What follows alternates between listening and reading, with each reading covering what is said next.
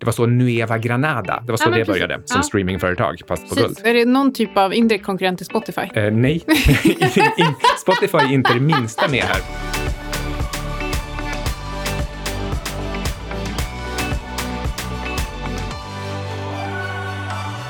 Hej! Du lyssnar på Outsiders med Syding och Svan. Och Alexander Marton som eh, klipper den här podden åt Vår oss. fantastiska ljudeditör, eller vad det kan heta.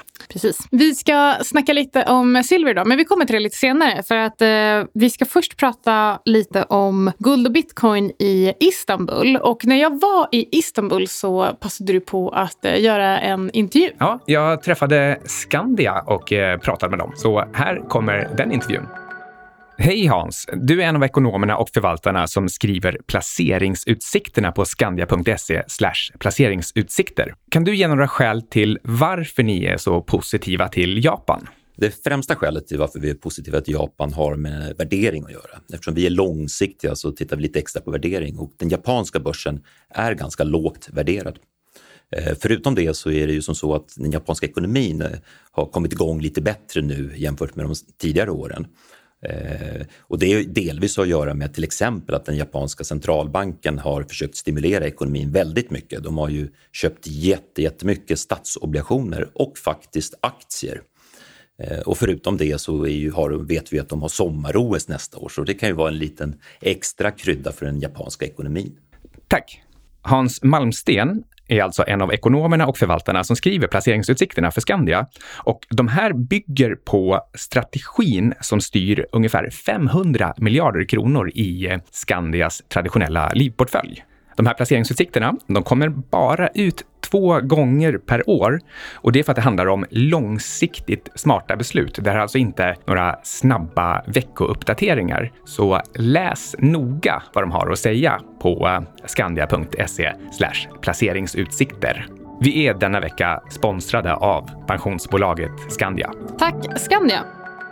Men ja, Istanbul. Eh, de säljer guld och bitcoin överallt där. Ja, och det där är ju verkligen ett tecken på en riktigt kass valuta. Man må- måste gömma sig någonstans. Han som jag var där med, vi satt faktiskt och räknade på när vi tog ut pengar i ena dagen hur mycket mindre värda de skulle vara nästa dag. Eh, när vi räknade på årstakten på inflation, men det var inte så farligt. Och eh, vi funderar ju på eh, om de gjorde affärer direkt mellan de här eh, olika affärerna, alltså mellan bitcoin och guldbutikerna. ja, exakt. För ganska nära eh, Grand Bazaar så eh, var det alltså, eh, i princip varannan butik var en bitcoinbutik och i princip varannan butik var, kunde man köpa guld. Och eh, en annan sak, på tal om det här med de här olika gatorna med olika butiker, det var också en sak som vi reflekterade över. För att det var verkligen så, så att på en gata så låg det bara skobutiker, på en annan gata så låg det bara krypto och guldaffärer, på en annan gata så sålde de bara verktyg. Och det här är jätteintressant, varför är det så? Vi har en te- teori faktiskt. Ja, har du, eller ska jag ha en teori först? Jag har fa- faktiskt en teori. Ja, Vi tänkte att det kanske beror på att, för att infrastrukturen i Istanbul och framförallt storleken på stan är lite märklig och spretig. Och då tänkte vi att förr i tiden kanske faktiskt var så att om man ville köpa verktyg då visste man var man skulle gå. Men så fanns det olika butiker. Eh, ver- verkligen själva motsatsen till eh, hur det ser ut på Manhattan till exempel. Där allting är väldigt välordnat. Men du kanske vet varför det är som det är. Nej, men däremot så det, är, eh, det finns de här klustereffekterna. Till exempel Hollywood. Varför görs all riktigt bra film i hela världen på ett enda litet ställe? Och det är för att man blir bäst där de bästa finns och då, då skapas det just sådana här kluster. Och en stad som Stockholm till exempel, det här kan man ju se på gatunamnen. De är, de är klustrade kring vissa olika typer av hantverkare eller, eller andra saker. Och vi har också stråk med bara möbelbutiker eller bara lampbutiker, bara antikvitetsbutiker. Så det, det, det är ett generellt fenomen att man, eh, ja, det blir lätt att hitta dit och de blir också bättre på det. Alltså världens eh, sämsta uppföljning på det där är någonting som inte är samlat längre. Det är du och jag. Ja, just det. Vi gick ju faktiskt ut på Twitter häromdagen och sa att vi inte är tillsammans sedan ett tag tillbaka. Vi flyttade isär för ett tag tillbaka. Och Har inte sagt det egentligen till så många. nej, så att säga, en del blev nog lite förvånade. Men ska vi eh, gå vidare till dagens tema eftersom eh, eh, silver är tala och, eller guld, vad heter det? Vänta, tiger, silver, talar guld. Ja, Så vi tiger. och kör silvertema. Vi ska prata om vad silver är. Vet du vilket land som är döpt efter silver? Bara. Argentina. Mm. Eh, vi ska också prata vad silver används till. Mm, och hur priset har rört sig och hur det brukar röra sig. Och kanske priset i relation till guld. Vi vi kommer prata faktiskt om en del separata aktier, alltså gruvaktier som håller på med silver. Och inte minst hur insider gör med silvret. Ja, det är väl det viktigaste av allt. Kanske framför allt under den här bodelningsprocessen. Nej, jag skojar. ja, jag får nog låsa in silvret lite extra noga. Ja, ute, om det är så att det råkar finnas hemma, det får vi se. Ja. Um, Okej, okay. vi, vi, uh, vad är silver då? då? Det, det, heter AG, argentum, och det betyder skinande eller vitt. vitt precis. Och um, det är den bästa elektriska ledaren av alla metaller och bästa värmeledaren. Är det inte fantastiskt att den verkligen är bäst på båda de här två sakerna? Jag trodde guld var bäst på allt. Ja, men det, alltså, och, och guld är en oerhört bra ledare och koppar också. Så de här måste vara egentligen ganska nära varandra. Men det är spännande att det är just silver.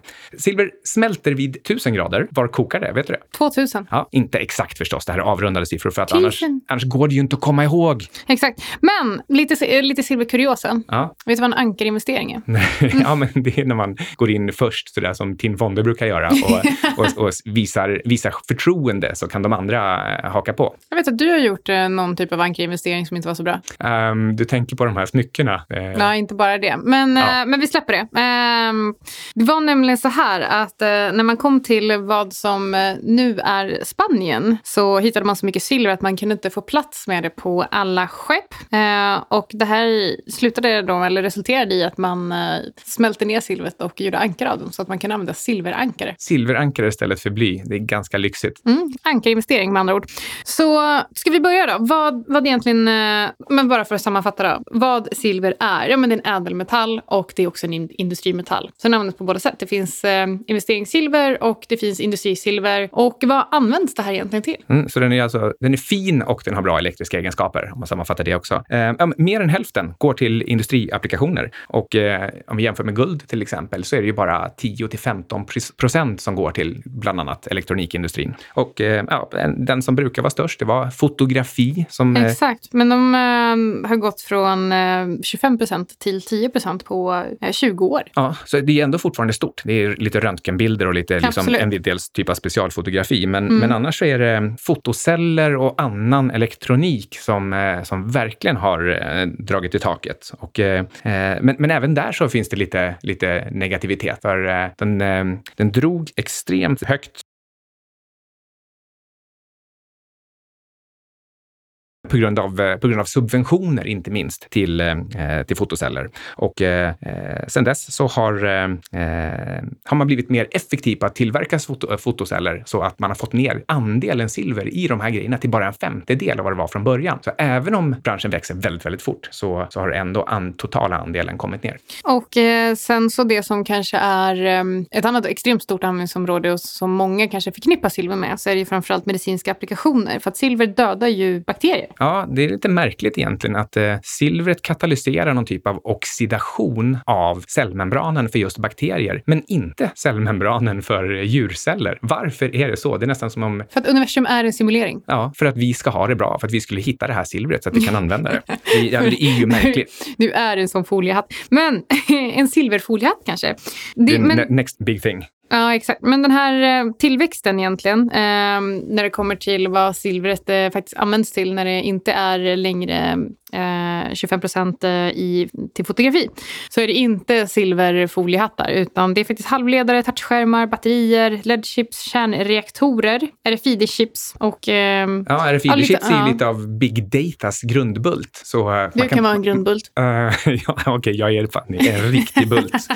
Men man, man, förstår att det växer när man räknar upp de där sakerna, för att det är, med undantag för kärnreaktorer så, så allt annat växer exponentiellt. All den här elektroniken och det, det gäller ju även till exempel ja, men, olika typer av eh, elektriska kontakter eller katalysatorer till, till bilar eller eh, alla slags elektriska ledare. Men också till tandvård, vattenfilter, eh, bandage, sårvård, katetrar. Så som sagt igen då, inom sjukvården används det ganska mycket. Så man brukar säga att om alla kineser ska få samma läkevård som, eh, som väst, då går det nog åt en del silver till slut. Tror du att vi kommer hamna där? De håller ju på, uh, håller på att ut. Nej, det är de inte. Men anledningen till att jag säger det är för att man har ett stort problem nu sen ehm, det var i och med att man haft den här enbarnspolicyn i eh, Kina så eh, har man 60 miljoner för få kvinnor. Eh, för att för 30 år sedan då när man var, var man barn så tog man ofta bort fostren om det var flickor. Och eh, vem hade kunnat ana att det skulle få förödande Ja, konsekvenser? det var ju helt omöjligt att räkna ut. Ja. Å andra sidan, som du brukar säga när du styr upp mig, det är att hur många procent är det av Kinas befolkning? Ja, det är kanske 4 procent. Då. Så det är, inte, det är inte någon katastrof, utan det finns Nej, fast fortfarande... det får, det får ehm, andra typer av konsekvenser. Ja, ja, men det blir väldigt Alltså, tråkigt är land att leva, det är, i. jo, precis, för det är 4 procent idag. Eh, men eh, det innebär ju att färre har möjlighet att skaffa barn. Ja. Och så den, alltså den långtgående konsekvensen är större än 4 procent. Och Kina, som ju brukar vara så himla noga med att att eh, undvika att det blir upplopp och kravaller, de skulle ha tänkt på att man, det finns undersökningar som visar att om du har grupper av män och kvinnor och bara förskjuter kvoten lite, lite grann, det räcker egentligen med att det skiljer på en enda person i en grupp på 50 personer, att det är 26-24 istället för 25-25, då, då blir det huggsexa om det är könet som saknas. Ja, det är eh, kanske inte eh, ett, eh, en bra miljö att vistas i. Eh, men eh, ska vi lämna det kanske och prata lite om eh, priset på silver? För att det har ju faktiskt eh, rört sig en hel del nu det sista. Ja, och innan vi pratar om priset i dollar så kan man också fundera över pris i vad då? Alltså vad, hur ska man, vi får ju ibland frågan, hur värderar man en gul sten? Hur värderar man en vit sten? Och frågan är ju förstås, vad kan man byta den mot? Och man kan kanske byta den mot en, en skeppa vete eller så kan man byta den mot en bunt dollar. Ja, eh, och eh, i dollar så har priset stigit 25 procent. Och tittar man på den svenska fantastiska kronan så är det uppe 40 procent. Ja, och det är på ett år år alltså. Men så vad kan man byta silvret mot, Micke? Ehm, man kan byta det mot guld. Man, kan, eh, man, man mäter det ofta i, eh, i relation till guld. Antingen så, så pratar man om hur många gram guld per ounce, eller uns, som är 31,1 gram ungefär, någonting sånt. Eh, så hur, hur många gram guld betalar man för ett sånt ounce-mynt? Och eh, då har det varit så att kvoten låg ganska stabilt länge på att den kostar 2 gram per ounce, alltså 2 gram guld per ounce. Och sen har den eh, fallit till dagens ja, cirka 0,5, men det är inte 0,5, det är lägre än 0,5. Men, men det har alltså blivit... Eh, Deflation. Ja, ja, men det, det, det kostar en, eh, en fjärdedel så mycket guld. Så, Ja. så silvret är alltså oerhört mycket billigare nu än det var förr i tiden. Precis, och eh, den här genomsnittskvoten mot guld, eh, den kan ju faktiskt eh, ändras. Och det är också eftersom att silver är en industrimetall som förbrukas och därför har en annan typ av stock, stock to flow än vad guld har. Och det leder ju till olika typer av prisdynamik. Men med det sagt så används ju guld mer och mer också inom industrin. Men det är fortfarande mycket, mycket högre efterfrågan på industrisilver än vad det är på guld som används i industrin. Mm, precis, men när man, när man tar upp en, en eh, lite längre graf på silver, då ser man ändå ganska tydligt att det finns någon typ av drift neråt. Att, eh, eh, vilket, vilket talar för att det här är två olika saker. Det är liksom verkligen två olika metaller, olika användningsområden. Så, så jag, jag tror att man ändå, jag vill bara att man ska vara lite försiktig när man tittar på de här kvoterna så att man inte tror att det måste komma tillbaka till någon, till någon gammal kvot. Men, men däremot så, så gäller fortfarande att, eh, att det finns en koppling mellan guld och silverpriset så att eh, när den ena rör sig, då rör den andra sig på, på ett särskilt sätt. Jag har en eh, fråga. Ja. Det här med att eh, det är ju två olika saker och att man poängterar, poängterar det. Och jag tror att eh, alla som lyssnar nu är överens om att ja, guld och silver är olika saker och bör inte jämföras trots att det till och med ingår i samma tillgångsklass. Förstår du ungefär vad jag är på väg nu? Nej, jag Så varför säger man att bitcoin är digitalt guld? Ja, Okej, oh, den skulle jag sett komma.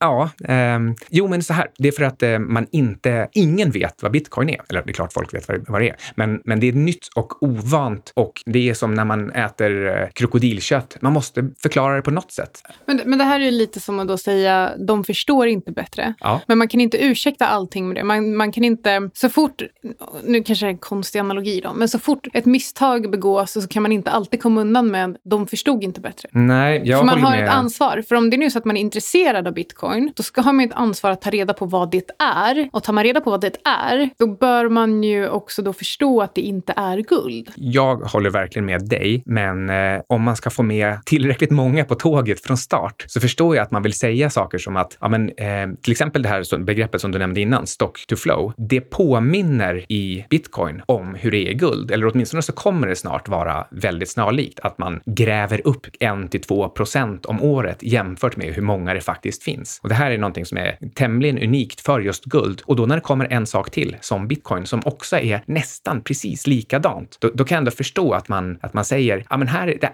en av de viktigaste prisbildningsfaktorerna är väldigt lik. Okej, okay. mm, jag, jag tänkte, tänkte vi skulle ta det här med den här gummibandsdynamiken. Precis, och eh, silver kallas ju eh, ibland för gold on steroids. Och det skulle och det vara precis... positivt att det går så in i bomben. Nej, när... men, det, är, det halkar efter lite och sen när, man, sen när det väl skjuter iväg, då gör det så in i. Ja, så ett sätt att tänka sig det här, är, tänk dig att guld och silver sitter ihop och sen drar guld iväg så spänns gummibandet uppåt. Och när det har gått tillräckligt långt, då kommer antingen så kommer silvret dra ner guldet. För om inte silvret hänger med upp, då får man inte hela den här rörelsen bekräftad. Så då kan antingen gummibandet verka negativt eller så släpper gummibandet där nere. Så silvret skjuter iväg för, upp förbi guldet. Inte i pris alltså, utan i procentuell utveckling. Jag tycker att, ähm, att vi är någonstans där guld, guldgummibandet fortfarande sträcks ut. Ja. Vi, vi, man, jag tycker inte att man... Ehm, jag tycker att man kan säga att vi såg ett tecken på eventuellt att silverpriset på riktigt skulle bekräfta guldets uppgång. Och jag tycker att det till viss del har gjort det. Och framförallt nu när guldet fortsätter visa styrka över 1500. 1500 är ju en ganska liksom stabil, alltså en stabil eh, nivå. Men silverpriset bör ju ha gått mycket, mycket mer om man eh, skulle räkna med att det hade varit det här eh, golden steroids-effekten. Det är fortfarande så, man kan, om man inte vill räkna ut kvoten uns gram per guld så kan man bara helt enkelt säga vad är priset i guld jämfört med priset för silver räknat i dollar? Och då är det så att guldet är nu 84 gånger så dyrt som silver. Och den där kvoten, jag kommer inte ihåg det nu, men den brukar väl snarare röra sig mot 25 eller alltså så att silvret ska kunna gå tre gånger så mycket som guld i det här läget. Jag tror till och med det kan vara ännu mer, kanske fem gånger. Ja, och det hade inte varit jättekonstiga nivåer, för det är inte så himla många år sedan som eh, silvret eh, handlades eh, till över 50. Och då, precis, och då pratar vi alltså att silvret ska inte vara på 18 som det är nu, utan som du då säger 50. Men du skrev en krönika om det här. Exakt, eh, för Omni Ekonomi och då skrev jag faktiskt att eh, silvret är fortsatt attraktivt trots rusningen. Så för den som vill kanske diversifiera sin ädelmetallsportfölj eh, och kanske ha ytterligare en spelare med så tycker jag definitivt att man kan allokera en del från sin guldportfölj till silvret. Men nu pratar vi liksom några få procent av just den, av just den delen av portföljen. Du ska inte äga 50% guld och 50% silver i, i själva ädelmetallsdelen. Utan säg att du har 20% allokerat mot ädelmetaller men har kanske 80% guld och 20% silver då. Ja. För att bara ta en siffra och, och rakt den... i luften. Men, för, för, men jag tror att det i alla fall är någonting som jag... Nu har jag faktiskt lite mer silver, men det är för att jag också handlar lite mer aktivt. Ja, du, och du, du, precis. Och du förstår vad det här handlar om och du vill dra nytta av den här potentiella gummibandseffekten. Exakt. I din portfölj som jag fortfarande förvaltar. Wow, just det! Vi fick ja, ju många det, frågor om ja, det. Det är många som tycker att det där är lite, lite knepigt, men jag har ju ett grundmurat förtroende för din förvaltning. Det var inte så att jag fick förvalta för att du var snäll. Nej, alltså, hur, hur dumt hade det varit? Det hade kunnat äventyra relationen. Exakt. too little too late. Too men, little, too late. Men, eh, men, ett annat sätt att diversifiera, ja. det är att köpa silvergruvor, alltså men, alltså själva aktierna. Ja, men då har jag lite fråga här. För att jag menar ju då på att jag inte vill räkna till exempel Gran Colombia Gold till din guldexponering. Nej. Ja, eh, Ni nej, förstår och, vad jag är på väg ja, nu. Så ska silvergruvorna räknas som silverexponering? Jag tycker inte det. Nej, det är inte silver. Det är aktier. Ja. Men vi vet också att det är aktier som påverkas av silverpriset. Visst, de har massa annan risk också. Så då skulle man kunna säga så här att om du har en portfölj som du bara, och du bara vill äga aktier, men du vill fortfarande ha exponering mot silverpriset, då kan du titta på silvergruvor. Just det, om du är en sån TINA-person. There is no alternative to stocks. Så, eh, och eh, här kommer vi in på en sak eh, med, man får en automatisk diversifiering mellan silver och guld. För det är så att silver är typiskt sett en biprodukt när man producerar andra grejer, vilket innebär att det finns inga rena plays, inga pure plays på, på silver, utan köper du en, en eh, silvergruva, då får du alltid guld på köpet. Det är ganska trevligt. Bra för er som vill aktier. Och, och med det här sagt, det är inte som att jag eh, sitter här och säger att jag ska aldrig ta in en silvergruva i portföljen. Jag bara säger att i och med att jag gärna handlar den underliggande råvaran direkt så har jag hittills valt att göra det med just silver. Men som sagt, jag har ju faktiskt Gran Colombia Gold och exponerad, eh, jag vill inte kalla det för en del av min guldexponering, men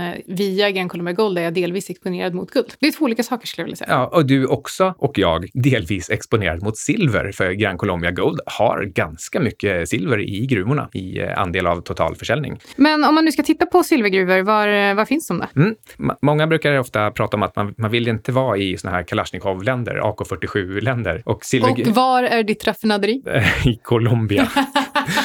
men, men silvergruvorna är lite mer eh, ändå civiliserade. De ligger i Mexiko, Peru och Kina. Där har du faktiskt 50 procent av all silverproduktion. Så de där kineserna som behöver eh, sjukvård via silvret, de, de ligger liksom redan på rätt ställe, även om de är nummer tre. Det är Mexiko som verkligen är störst. Så Mexiko har fått jackpot. Det är därför också Mexiko är världens rikaste land, eftersom de har så, så stora naturresurser. Det är inte världens rikaste land. No shit, Sherlock. Jag bara tittade på dig um, och blängde på dig för att jag tyckte att det du sa var dumt. Ja, jag, jag försöker vara rolig, men det är väl ingen idé att jag gör det. um, återigen, tänk på... Återigen, ett, vi gör inga rekommendationer. Ja. Och eh, tänk på att när du, när du köper de här gruvorna, du får ju verkligen massor med bolagsrisk. Du får typiskt sett belåningsrisk, för de här kör ofta ganska mycket, mycket skuld. Och, och, och det brukar bli ännu större belåningseffekt när priset har gått ner ett tag. Och priset står ju faktiskt fortfarande rätt lågt. Så, så det där är, är lite läskigt. Men det finns ju några alternativ här. För vi tänkte att vi faktiskt skulle prata lite om de silvergruvor som du har kikat på. Mm. Du har faktiskt inte kikat på dem, du har i princip tittat på ja, hur, stor, men hur stora de är, vad de gör, lite översiktligt och vad de heter. Ja. jag, jag brukar ibland säga helt enkelt, om man kan namnet på någonting, då, då känner du till den aktien. Uh, Wheaton Precious... Du, du, va? Men, nej jag, jag, sko, jag skojar. Köp bara det du förstår. Ja, köp bara det du kan namnet på. Wheaton Precious Metals till exempel. Det, det är ett, eh, ett av de större företagen och de har ändå bara 12 miljarder dollar i market cap. Och det här är då dessutom... Det har jag i bakfickan. Mm, det, eh, jag hoppas de är mina. Det, det där är, eh, det är ett streamingföretag och det är faktiskt någonting som man eh, gärna kan betala upp för. Ett streamingföretag innebär att de håller inte på och gräver hål i marken själva. Alltså de äger inga gruvor, de håller inte på och provborrar och provspränger och försöker hitta, hitta grejerna, utan de, de passar på att köpa kontrakt av gruvor som har, har lite tufft. Och, eh, Men eh, så det här skulle potentiellt lite kunna vara Gran Colombia Gold? Det var så här Gran Colombia Gold... Nej, det var inte så Gran Colombia Gold började. Det här, det var så Nueva Granada, alltså ja, mitt, mitt eh, ja, det var så ja, det började som ja. streamingföretag, fast på guld. Är det någon typ av indirekt konkurrent till Spotify? Eh, nej, Spotify är inte det minsta med här, men om vi nu ska prata Omni-artiklar så släppte jag ju en Omni-artikel idag om Spotify och Fermi-filtret, men det, det, har vi skrivit om förr. Exakt. Men eh, okej, okay, men ska vi bara, jag tror vi får öka på lite. Ja, eh, vi First sa Majestic. Wilton, First Majestic, ja. de är mycket, mycket mindre. Ja, två miljarder dollar market cap. Och, de kör både utvinning och eget för, och förvärv. Ja, och eh, deras tagline är en metall, ett land, så de påstår att de är ett pure play. Ändå så har de bara 60 procent silver. Ja, ja men eh, du vet hur det är. Ja. Um, Sen har vi Pan American Silver Corporation. De är nästan dubbelt så stora som First Majestic, så de uh, har ett market cap på 3,5 miljard dollar. Och hur är sammansättningen silver och guld? Uh, 45 procent silver, 25 procent guld. Ja, och det innebär då att då är det ju massor med saker som inte är silver eller guld. Exakt. Så det är väl liksom tenn och bly och lite annat. Ja, ja, och det här är faktiskt jätteviktigt, för då kanske man ska skilja på den här och kanske First Majestic. Um, för att då, förutom att man ska skilja på dem för olika bolag, så är det ju också typ lite olika affärsmodeller. Ja, alltså... Så du kan inte bara köpa Pan American Silver Corp och tro att du får en indirekt eh, exponering mot silver, för att eh, inte ens 50 procent av eh, utvinningen är, är silver. Agree, fullständigt. Agree. Och sen Endeavor. det sista... Endeavor. Endeavor. Endeavor. Och, det, och det hör man också att alltså Endeavor det är typiskt att man, man verkligen vågar sig ut och, och utforska någonting. Och det här är pyttelitet. Det är, inte, ja, men det är ungefär 300 miljoner dollar i market cap. Och eh, de har... Jättehöga kostnader. Ja, de, de, det kostar alltså ungefär 16 dollar per ounce i totalkostnad att få upp silvret. Så det har bara precis alldeles nyligen tickat över så att de faktiskt gör vinst på, eh, på silvret. Och det här, men det här innebär då också att... Eh, de får extremt hög hävstång. Ja, om, om silvret går, eller håller sig här på 19 eller går till 20, för att inte tala om 30, 40, 50, då är det, det här är ju den som kan gå liksom, enormt. Och det är också så att de, de dubblades nästan från maj till september, på, från 1,70 till 3,20. Nu vill jag göra ett litet experiment ja. innan vi går vidare till sammanfattning och hur du och jag tänker kring silver. Där, nu tog vi upp fyra bolag och har lite information om varje bolag. Ska vi eh, säga hur vi hade velat, eh, om vi hade haft en portfölj som hade bestått av de här fyra bolagen, hur vi hade velat att allokeringen hade sett ut? Mm. Ska jag börja? Mm. Eh, jag hade nog, då ska vi se här, då ska vi se här, Wheaton Precious Metals Corp, det största, det som hade 12 miljarder dollar i market cap.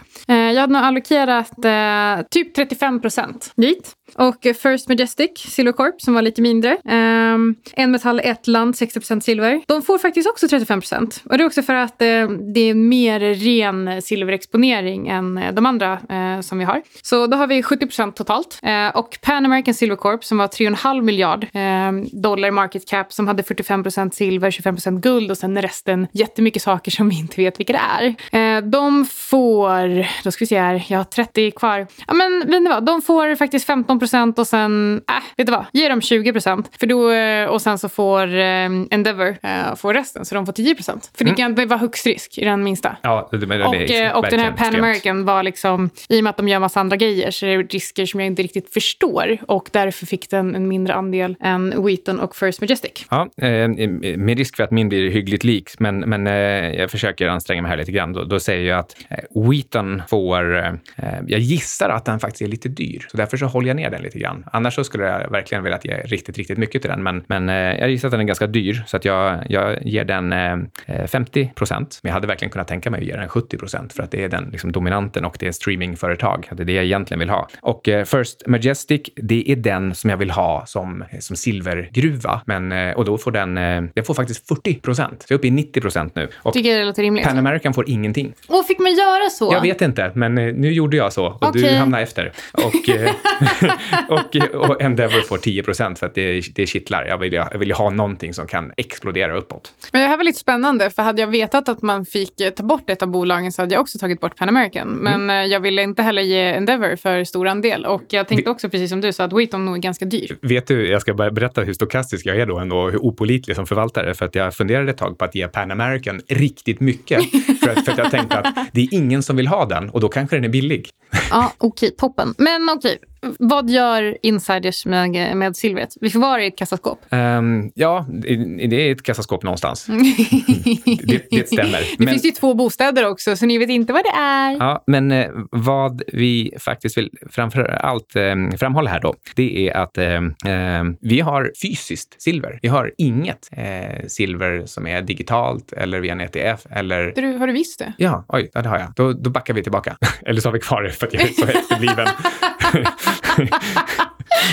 jag kanske, dags bort... port- kanske är dags för en portföljuppdatering ja, igen. Men, men det, jo, du har, ja. du har silverback ja, Jag vet ju det vi pratade om det innan också. Alltså, mm. jag, är mm. så, jag är så dålig. Men, eh, men eh, nej, så här är det. det är inte, jag har ju fysiskt, men det är inte lika viktigt att ha fysiskt med silver som med guld, tycker jag. Mm, nej, och sen är det dessutom massa moms på silvret. Ja, så det, det, det är ganska, på så sätt en ganska dum tillgång att handla fysiskt. Men nu fick vi ju köpa det under ganska speciella omständigheter som vi inte ska gå in på här. Nej. Och eh, dessutom har vi varit inne på förut att eh, om tanken bakom att ha fysiskt silver var att det är lättare att använda för att köpa på gatan när apokalypsen har varit, Exakt. så kommer man ju ändå aldrig göra det för att då blir man av med silvret ändå. Som jag sa när vi diskuterade någon annan apokalyps och guld någon gång. Men eh, vi kanske bara ska sammanfatta det här. Jag, jag tyckte faktiskt det var lite kul att dra det här spontana aktie, aktiecaset. Ja, bra, bra idé.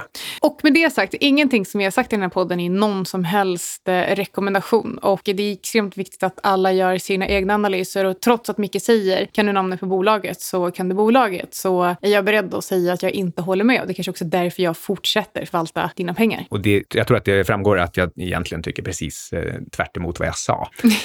en, en, en, sak till som man kan understryka det är förstås att silvret är extremt volatilt. Så ä, även om vi inte ger några rekommendationer så gör ni någonting i det här så ska man vara försiktig. Som med eh, alla investeringar. Men, eh, men om inte annat så är det en, eh, en trevlig eller en bra, en, det är en, det är en signal för vad guldet kan vara på väg någonstans. Att det här är bra för analysen av guld och det är guldet som är det viktiga. Och med det sagt så har du lyssnat på Outsiders, Outsiders. med Syding och Stan.